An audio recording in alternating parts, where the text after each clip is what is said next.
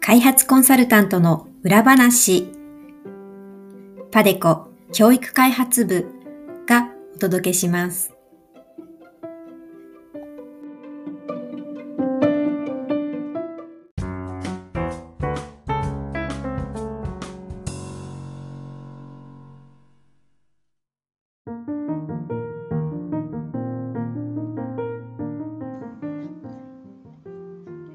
皆さんこんにちは。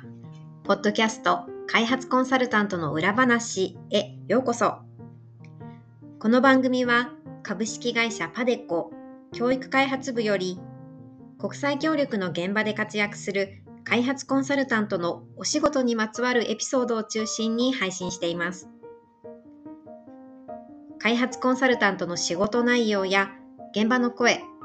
そしてその舞台裏などを様々なゲストとの対談を通じてご紹介します。開発コンサルタントというお仕事の魅力や醍醐味をより多くの皆さんに知っていただけたら嬉しいです。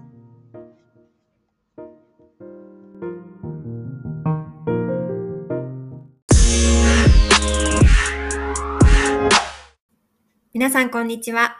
パデコ教育開発部アンカーの鈴木です。2021年2月から配信を開始したこのポッドキャスト開発コンサルタントの裏話も本日で第50回目の配信を迎えることができました。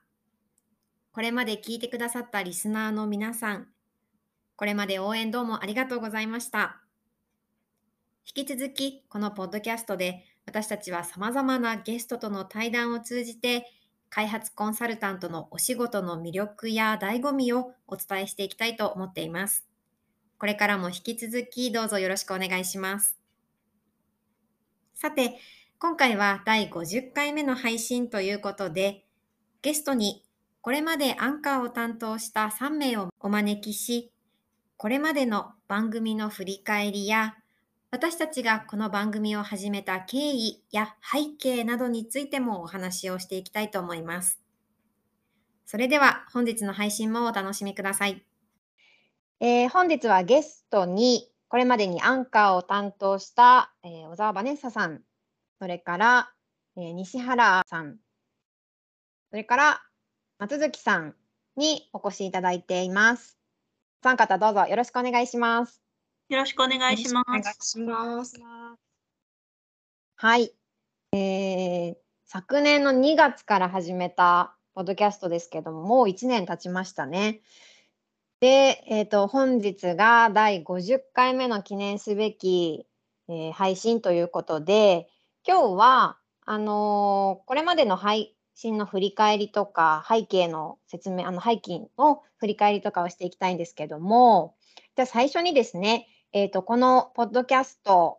開発コンサルタントの裏話を、え私たちが2021年の2月に開始しました。その背景、どういうきっかけでこの番組始めたのかとか、えっ、ー、と、どういう背景があって始めたんですっていう話をちょっと振り返ってみたいと思います。では、バネサさん、先に、あの、どういう背景があったか、この番組を始めた時の背景、思い出してお話しいただけますか？はい、ありがとうございます。あの、もう1年なんですね。あの、早いでもっと前ね。から、うん、やってる気もするけど、でも早いですね。なんか、まずまだまだ、なんか、ちょっと前に始めた感じも結構するので、もう1年か。あの、50回目、はい。えっと、きっかけはやっぱりコロナに結構関係してたと思うんですよね。あの、やっぱりみんなどこの業界でも、まあ、世界中、あの、日本含めて、あの、オンラインに移行したじゃないですか、コロナになって。なので、やっぱり、あの、いろんな情報とか、あの、みんな、なんだろう対面で得てた情報とか、今までのこう情報を得てたこうなんだろうツールが結構変わったっていう背景が結構大きかったと思うんですけども、であのまあそのコロナによってまあどういうふうに情報を配信するかっていうので、まあ新しいあのなんだろうなこう発信をしていきましょうっていうのが結構大きいあのきっかけ、まあ、なんだろうこう簡単なきっかけではあったと思うんですけれどもただそれ以外にもやっぱりこのコンサルタントになりたいっていう声結構あちこちであの聞くじゃないですか、まあ、聞くんですよね。この開発コンサルタント興味あるんだけどっていう、まあ、自分たちもあのここにいる 4, 4人も結局新卒ですぐあのコンサルになったっていうケースは結構少ないと思うんですよね。やっぱりなんか他の業界に入っていてそこでなんか別なあの職業についていて別なこうキャリアを積んでその上でなんかコンサル興味あるなとか開発国際開発興味あるなっていうのでこう一の業界に入ってきたっていう人が、まあ、ほとんほとんどって言ってもおかしくないぐらいなんと思うのであのだけどやっぱりそのじゃあコンサルになるにあたって、まあ、キャリア変換するなり、まあ、学生の頃にあのコンサル開発コンサルになるにあたってなんか情報がやっぱりなんだろうあるようでないっていう。あと、まあ、自分たちであのもちろん情報収集はしてからこっちの道に入るんだけれども蓋を開けてみると結構あれ？こういうんだとかポッドキャストでも結構そういうの,、あの流してきたと思うんですけれどもなのであのホームページとかそのなんかキャリアサイトとかそういうなんかリクルートサイトには載っていないあの情報を配信できたらなってあの結構私たち自身であの話してたと思うんですね。なので結構それがあの大きなきっかけですね。なのでまあコロナがまあちょうどあの新しい情報配信のきっかけになったのでもあるけれどももともとその自分たちのあの開発コンサルタントの中であのいろいろね先輩後輩でこう後輩がコンサルになりたいって言ってるんだけれどもっていうんでね声かけてこうインターンで入ってもらったりとかちょっと仕事でちょっとやってもらったりとかそういう経緯も結構ある中で実際にじゃあ開発コンサルタントってな何なの？何してるの？とかどういうどういうことなの？っていうのをあの配信する場所にしたいっていうので、まあ、ホームページにもなくあの現場の声タイトル通りあの裏話っていう言ってるだけにあのなかなかあの表には出回らない業界の中ではみんな知ってる話だけれども表ではなかなか出てこないっていうあの話が結構あるので情報が多いのでぜひあのこれからキャリア転換して国際開発コンサルタントになりたいとかあと学生なんだけれども業界に興味があるけどどこから手つけていいのかわからないとか漠然としたイメージしかないっていう人たちにぜひあの知ってほしいっていうことで始めました。はいありがとうございます。あのコロナ禍で、えー、と学生さんが開発途上国の現場でコロナの前だったら例えばあのフィールドワークに行ったりとかあとは留学をしたりとかっていう海外の経験があのコロナの前だったら、ね、学生さんは自由にあの海外に出てそういう経験を得るっていうのがあの私たちのその開発コンサルタントっていうキャリアを積む前のあのバックグラウンドとしてよく持っていた多くの人が通ってきた経緯ですけどもコロナ禍でそういったフィールドワークとか留学っていう経験がちょっと得にくくなっているっていうのがあの学生さんからも最近よく聞く話なのでそういった学生さんにも現場の声をあの届けられたらなっていうようなそういう背景もありましたね。ああとあれですよねあの学生さんにこうコンサルの活動とかあと海外行きたいけれどもできないくなってる、まあ、コロナ禍においてなんかいろいろこうあの、まあ、学びの機会でもないけれどもこう情報交換できる場所を提供したいなっていうことであのポッドキャストを始める前にあの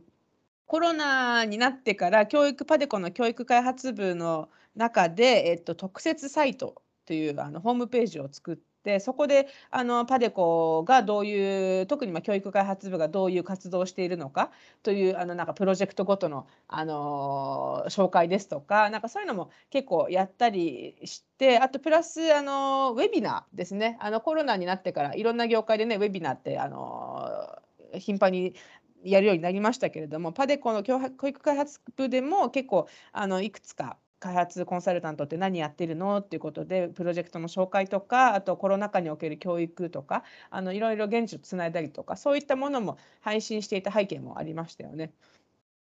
であのなのでまあそういうそのポッドキャストのきっかけとしては本当にあのコロナになってからいろいろこう情報配信するあのルーツも変わってきたしプラスいろいろ知ってほしい学生さんとかあの出られないけれどもあのめげずにいろいろこうやってオンラインでもやってるんだよって自分たちも結局ねあの海外に行けない時期も結構あのあったのでそういう中でもいろいろあの手この手で活動は続いてるんだよっていうのを紹介するあのきっかけになったとは思っています。であのやっぱりポッドキャストねあの聞いていただいてる方もまだ聞いていない方もあのいらっしゃると思うんですけれどもコンサルのまあ言ってみれば魅力を紹介したいっていうのが、まあ一言で言ったら、あのいいまとめかなと思います。本当にあのいろいろポッドキャスト50回目ですけど今日あの本当にいろんな方々ゲストに呼んで、うん、現役の方ですとか OB、OG とかあのあとこれからあの入ったばっかりでこれから始めるっていう方も出演していただいたりとか。なので本当にコンサルタント開発コンサルタントの魅力はいろいろこう一つだけじゃないっていう本当に多様性であの醍醐味っていうのはあのどこにあるのかっていうなんかそれぞれ感じ方も違うしそれぞれプロジェクトも違うけれどもあのやっぱり現地現地とのつながりがあのみんなやっぱり最終的にはこうググッと惹かれるあの職業なんだよっていうなんかそういったコンサルタントの魅力を伝えたいなっていうあのなんだろうなモチベーションであの私たちやってきたと思います。はい、マネッサさんいろいろ話していただいてありがとうございます。その通りですね。あの開発コンサルタントっていう仕事とか、あと国際協力の現場で働いている人のあの現場で何が起こっているのか、あとはこの仕事ってどういうところが楽しくて魅力なのとか、醍醐味はどこにあるのっていうような情報をあの音声メディアを通じてこれまで私たちからあの配信をしてきました。で、あのアンカーのこのここにいる4人もそうですし、これまでゲストに出ていただいた皆さんもそうなんですけど、開発協力の仕事、あの国際協力の仕事が面白いなと思ってあの仕事をしています。それから国際協力の現場を長年こう目指して憧れを持って入ってきたようなあのコンサルタントの方もたくさんあのこのポッドキャストで紹介をしてきました。なのであの皆さんからですね、えーと、国際協力の仕事の楽しさとか魅力とかあの醍醐味っていうのを話していますのでこれからもこのポッドキャストあのリスナーの方には、えーと聞き続けていただけたらなというふうに思います。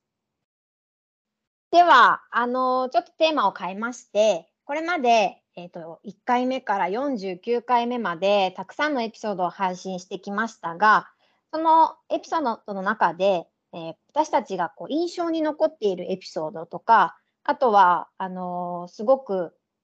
あの印象に残っている発言、皆さんの発言とか、そういったところを振り返ってみたいと思います。じゃあ最初にですね、えー、と先ほどそのバネッサさんから醍醐味開発コンサルタントとか国際協力の仕事の醍醐味をあのいろんなエピソードを通じて伝えていますっていうお話ありましたけど具体的にじゃあどういう醍醐味が話されているのかどういうところがじゃあ醍醐味なのかっていうところを振り返ってみたいと思います。じゃあまず西原さんからお話しいただけますか？はい、皆さん、こんにちは。西原です。いつも、ポッドキャストを聞いていただいてありがとうございます。えっ、と、私はですね、えっ、と、一番の開発コンサルの醍醐味というのは、平たく言うと、あの、現地の人とすごく深く関わることができるところだと思っています。でそれはいろんな方があの各回のエピソードであのお話ししているところでもあるんですけどもえーと、去年の夏に、えー、25回目、26回目に、えー、特別企画ということで、えー、他部署のインフラ部だったりとか、あとうちの教育開発部のメンバーで座談会をやったエピソードがありまして、そこで、えーとまあ、本日も出演してますバネッサさんがあの一度現地の方をあの日本にあの招聘してあの来日彼らが来日して研修を行った時にもう本当に、えーと、やっぱり日本に研修に来てると普段の仕事の時と違ってたっぷりその人たちともうあのじっくり向き合って話をしたりもうずっと過ごす時間が長いのでそこでやっぱり改めてこう教育について熱く語ったりだとかそこでこう自分たちの本音が出たりとかそこでその研修を通じてまた絆が深まったっていうエピソードがあったと思うんですけどもそれはあの私たちの開発コンサルタントの魅力であったりあの醍醐味をまさに象徴しているエピソードだなというふうに感じました。なので、あの、いろいろと、まあ、あの、大なり小なり、あの、いろんな魅力っていうのはありますけども、まずは、あの、開発コンサル自分がその開発コンサルになるのに、まあ、素質とかあの、まあ、スキルとかっていうのもありますけどあの自分がこの仕事に合ってるかどうかっていうのを見極める一つの指標としてあの人とあの深く付き合うことが好きかどうか人と向き合ってじっくり時間をかけて仕事をする。あのいきなり我々外国人があの行って何かを変えようとか良くしようというのではなくまずこの人たちにのことを知りたいこの国のことを知ろうという努力だったりとかそういうことが本当に詰まったあのお話だったなというふうに思いますしあの開発コンサルということの,、まあ、あの一つのすごく大きな特徴を表す内容だったかなというふうに振り返って思います。はい、ありがとうございます。あのまさにその通りですね。開発コンサルタントの仕事っていうのは本当に人と向き合う、あの現地の人と一緒に長い期間をかけてプロジェクトをするっていうことなので、あの人と向き合うとか、あのその一緒に仕事をする人のことをよく知るっていうのは、プロセスとして必ず出てくることですね。で、それが醍醐味っていうのは私もすごく同感します。では、えー、っと、他の回で例えば、自分自身に対するこの学びがあった回とか、あとは自分自身をこう振り返るような、そういうきっかけになった配信の回っていうのはありましたか？松月さん、どうでしょうか？はい、松月です。えっとですね、私が紹介したいのは、まあ、あのシリーズにもなってるんですけれども、開発業界に入ったきっかけっていうのを何人かのゲストの方に聞いてるんですね。で、えっと、その中で、まあ、私が一番印象に残っているのが、第33回の事物健一さんの、まあ、あとタイトルは「開発コンサルタントのお仕事の中身後編」というタイトルなんですけれどもそこで私、まあ、あのアンカーをしてましてちょっと手前味噌ではあるんですけども自分のエピソードにちょっとなります。っていうのはあのジブツさんからあの逆に質問をされたんですね。あの開発コンサルタントになったきっかけみたいなところをジブツさんから聞かれまして、えっとまあ、私自身のあのアフリカでの学生時代の経験を語ったことがありました。でその時にやっぱり私ってこのあの時の経験、まあ、原体験みたいなものですね。それが今もずっと残っているから、まあ、この業界でずっと仕事をしていたいと思うし、続けていられるんだろうなってえー、と思ったんですね。まあ、そういうような形で、まあ、それぞれあの皆さん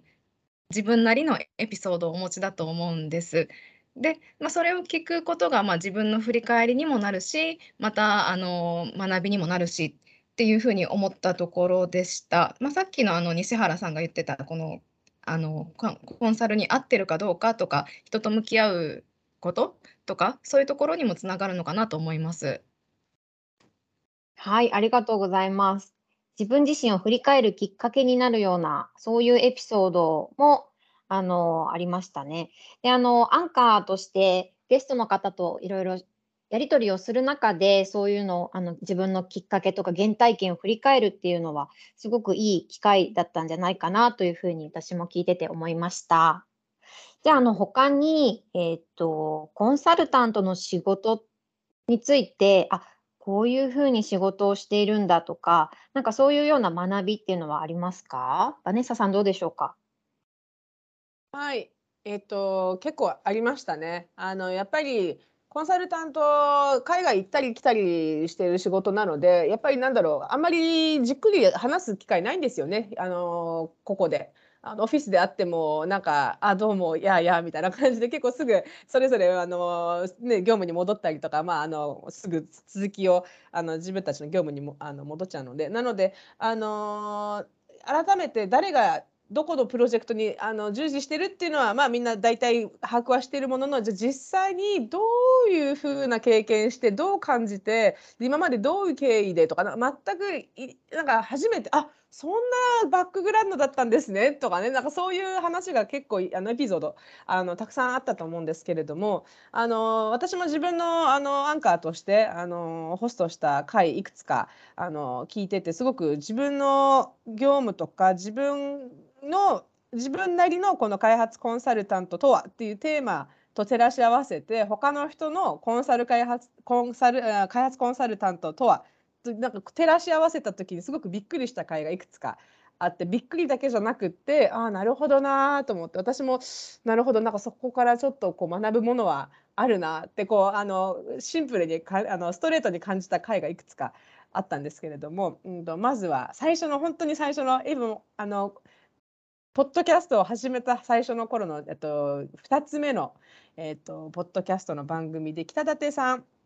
をゲストにあのお招きした開発コンサルタントのスーツケースの中身っていうあのなあの話の内容はすごく至ってねあのタイトル同義シンプルなんですけれども北舘さんがあのコンサルタントかなりベテランなんですけれどもあの海外行く時にスーツケース何を持っていくかっていうのをいくつかお話しいただいたんですね。そしたらすごいんですよ。あのすごくね本当にびっくりしたのがきちっとあの万が一の緊急事態のためのグッズをたくさん持ってるんですよね。あの、まあ、スイスアーミーナイフとかあとあのなんだろう火事になった時にあのこう着るシートみたいなのあるじゃないですかこう防寒シートというかこう防火シートというかなんかそういったシートとかなんかいろいろなグッズをきちっとあの本当に万が一の時のための考えて入れて必ずスーツケースに入ってるらしいんですよね。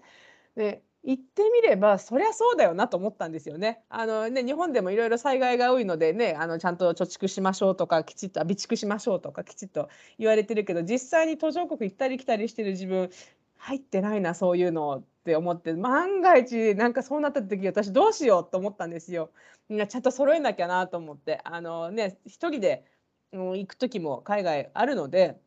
万が一の時はやっぱりまずは自分で何とかしなきゃいけないって考えるとあのやっぱベテランならではのあちこち行かれてる、ね、あの方だけにやっぱりこうちょっと考え直した方がいいなってあの考え直すだけじゃなくてもう早速早速なんかあの買って入れなきゃなって思いました。ちょっとまだあの実はあのトゥードゥリストはあの 進行中です。まだ終わってないんですけれども。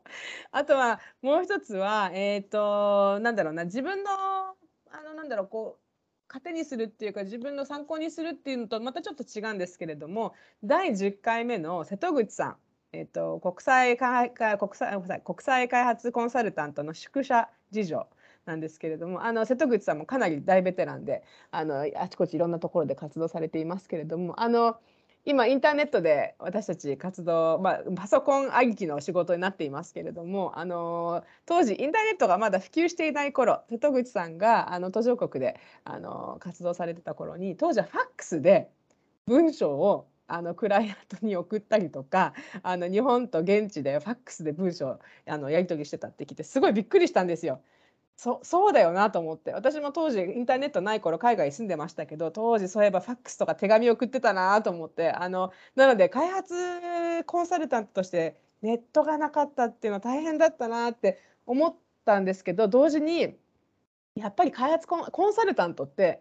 与えられた環境でどううまくやりくりして知恵を出して乗り切るかっていうのがやっぱり求められるスキルなんだなってその時代時代時と環境に合った、あの順応性を持ちつつ知恵を出しつつで解決策を見つけてうまくこう乗り切るみたいなそこがやっぱり全て今でも私たち求められてるスキルだと思うのでやっぱりそういうそういう業界なんだなってすごくつくづく思いましたね。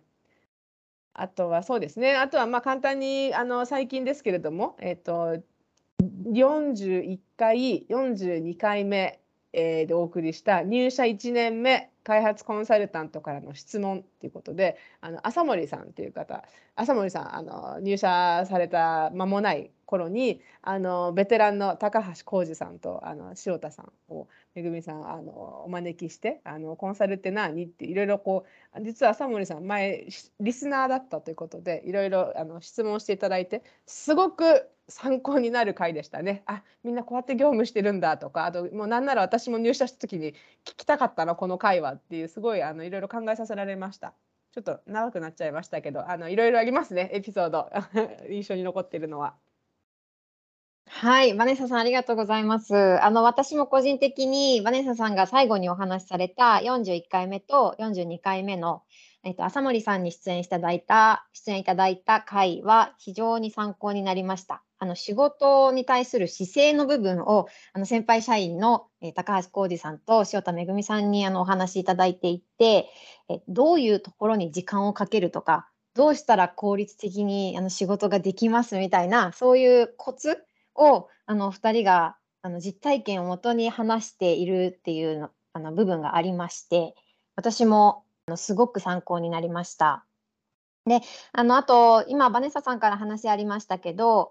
私たち開発コンサルタントっていろいろな国にもう行ったり来たりっていう人がすごく多いので社内でももう顔を合わせてもあまり長い時間しゃべるあの喋るっていう機会が少ないのがまあ現状かなと思います。なのであのそれぞれのゲストの方のバックグラウンドを知れたりとかあとはその番組の収録を通じて私たちがその方とこうコミュニケーションをとる話す機会になっているというのもすごくあの良かったのかなというふうに思います。では、えっ、ー、と、ちょっと質問を変えてですね、えっ、ー、と、この開発コンサルタントの仕事っていうのは、皆さんいろんなキャリアパスを通って、あのパデコだったり、他の会社だったりに入社する、あとは入職するっていう方がすごく多いのかなと思うんですけども、キャリアパスの面で、えーと、印象に残っているエピソードっていうのは何かありますか？松月さんどうでしょうか？えっ、とそうですね。私が印象に残っているのは43回目44回目で、えー、大原理恵子さんと畑大二郎さんに開発コンサルタントになるまでの経歴というタイトルで、えー、インタビューした回になります。でこのお二方は、えー、前職として開発コンサルタントではない、まあ、ちょっと全く異なる民間企業で勤めていらっしゃった方々です。で私がまあこのなぜこのエピソードを挙げたかというと、まあ、特にあの畑さんがおっしゃってたことなんですけれどもあの確か新入社員でその前職に入って、えー、その時に前職の上司から文書の作成についてすごくもう何回もやり取りをしてあの修正の指示を受けて直してでまた赤赤くコメントが入って直してみたいな感じであのやり取りをしたっていうようなお話があったんですね。であの文章を書くときに、まあ、相手読む相手のことを考えてどういう文章だったら読まれやすいかそしてすぐアクションを分かってもらえるかみたいなところってあのどの業界に関しても必要な能力だと思うんですよね。でこういうところをあの前職で鍛えられたっていうのはすごいいい経験をされたんだなと思ったんです。でこの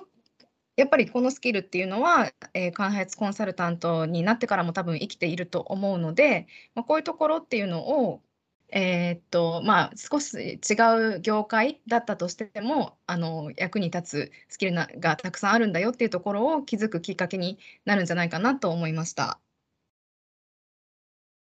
はい、ありがとうございます。えっと、キャリアパスというところで、私も印象に残っているエピソードがあります。えっと、第45回目と46回目に卒業生の中田史郎さんに登場いただいた回です。あの、これはパデコ卒業生のインタビューということで、あの、中田史郎さんはパデコに数年前に所属をされていて、今は世界銀行でご活躍中という方なんですけども、あのパデコでのご経験がどういうふうに今役立っているのかっていうのを具体的なエピソードを交えてお話しいただいて私も個人的に非常に参考になりました。あのパデコで、えーと、実際にこう現地で学校の人がどういうふうにあの動いているのかっていうのを現場を見て知っているのであのその経験が今の立場になった時にこう非常に現場のイメージが湧くので役に立あの立ってますというような話をしていただいてました。世界銀行の今のお仕事というのは、現場を見る立場というよりは、その一つ階層が上といいますか、えー、現地政府の人たちがプロジェクトを進めるとですけども、その現地政府の人たちを管理する立場にあのあるということだったので実際にその学校でどういうことが起きているのかとか学校の先生がじゃあどういうあの何をして何をどんな問題を抱えているのかっていうのを直接話す機会というのはなあのあまりないということなんですね。でもあのパデコでコンサルタントをしていた時にはそういう実際に学校で先生と話す機会というのが、まあ、ったので学校の先生がどういう課題を抱えているとかじゃあそれをどうしたら解決できるのかとかなんかそういうイメージが湧きますっていうような話をされていてパデコでの経験がその先のあのキャリアにも非常に役に立っているっていうようなお話を聞けて私もすごくあの励みになりました。では今あのキャリアパスという話であの話をあのエピソードを振り返ってみましたけども、えー、この番組のリスナーさんとしてこれからこの国際協力の仕事を目指す方とか今まさに大学生とか大学院生で、えーと、これからキャリアを考えている方などもあのリスナーとして聞いていただいていると思うのでそういった方々にとってあの役立つんではないかなというようなエピソードがありましたら西原さんからご紹介お願いします。はいえこの番組のタイトルが、まあ、あの裏話ということなのであまり表だったそのキャリアのアドバイスとかっていうよりかはもう少しちょっとこう皆さんのこうあの、まあ、安心材料になるようなあの話になればいいなと思ったのが、えーと、まだ途上国にあまり行ったことのない方とか、まあ、海外経験が少ない方とかもきっとリスナーさんの中にはいると思うんですけどもあの時々あの私もこの業界に入った後もそうですしあのよくその途上国で仕事自分ができるのか不安だというあのすごく平たい不安というのを聞く機会があってきっとそれはその業務ができるかどうかっていうよりもあの、まあ、もう少しフラットにこう健康面の心配だとか、まあ、治安の心配だとか、まあ、そういうことの方がやっぱり一、まあ、一人の人間として大きい部分もあると思うんですよね。で、えっと、まあ、ポッドキャストだと、あの、第3回の、えっと、大原健二さんの海外出張中のトラブルだとか、あと第6回の高橋浩二さんが海外出張中にかかった病気っていうそれに特化した実は回があるんですけどもあのそこでその現地でどういう病気にかかってそういう時にどういう対処をしたかとか、まあ、それに関して自分がどういう予防できたかでどういうサポートを受けられたかっていうお話があるんですけども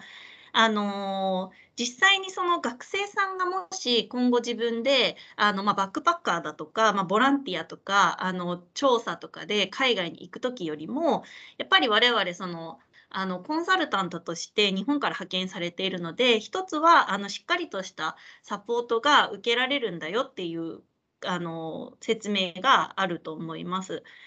であの私も学生の時に自分が単身であのボランティアとかで海外に行って病気になったりした時はとっても不安になって、まあ、こんな仕事ちょっとできないなと思ったりもしたんですけどもただあの実際にあの今もちろんその仕事中にそれは体調を壊すこととかもあるんですけどもただあのやっぱり会社のサポートがあったりとかあとはその現地であのあの言葉とか路地面をやってくれるスタッフとかもいてあのすごくそういう意味では、まあ、あのもちろん大病にかからないように気をつけなければいけないですけども、まあ、ある程度のことであればあの、まあ、あの経験を重ねていくうちにあのなんとかなるっていうところもありますしその小原健二さんの回であのなんかトラブルが起きた時にやっぱりあの自分としては不安でこれ大丈夫なのかって聞いた時に現地の人から一言ノープロブレムって言われてみたいな あのところがあるんですけどもやっぱりそういうマインドセットを持つこともあの最初に冒頭で私がちょっと言及しましたけどあの、まあ、開発コンサルタントになる素質の一つかなというふうに思います。なのであの今学生さんの方であの行ったことないけど大丈夫かなって思う方はあのそんなに心配せずに気軽にあの門を叩いてほしいなと思うのとあの、まあ、本当におおらかな気持ちで細かいことはあんまり気にせずにというかっていうような方がきっと、まああのまあ、長く続けられるのかなと思うのでなのであのそういう意味ではあのキャリアとかそういうことも含めてあの現役のコンサルタントの声をぜひこれからも参考にしていただけたらなというふうに思います。はい、西原さんありがとうございます。では、あの本日の第50回目の記念配信で、えー、今日はアンカーの3人にゲストに来ていただきました。皆さんお話しいただいてどうもありがとうございました。ありがとうございました。ありがとうございました。ありがとうございました。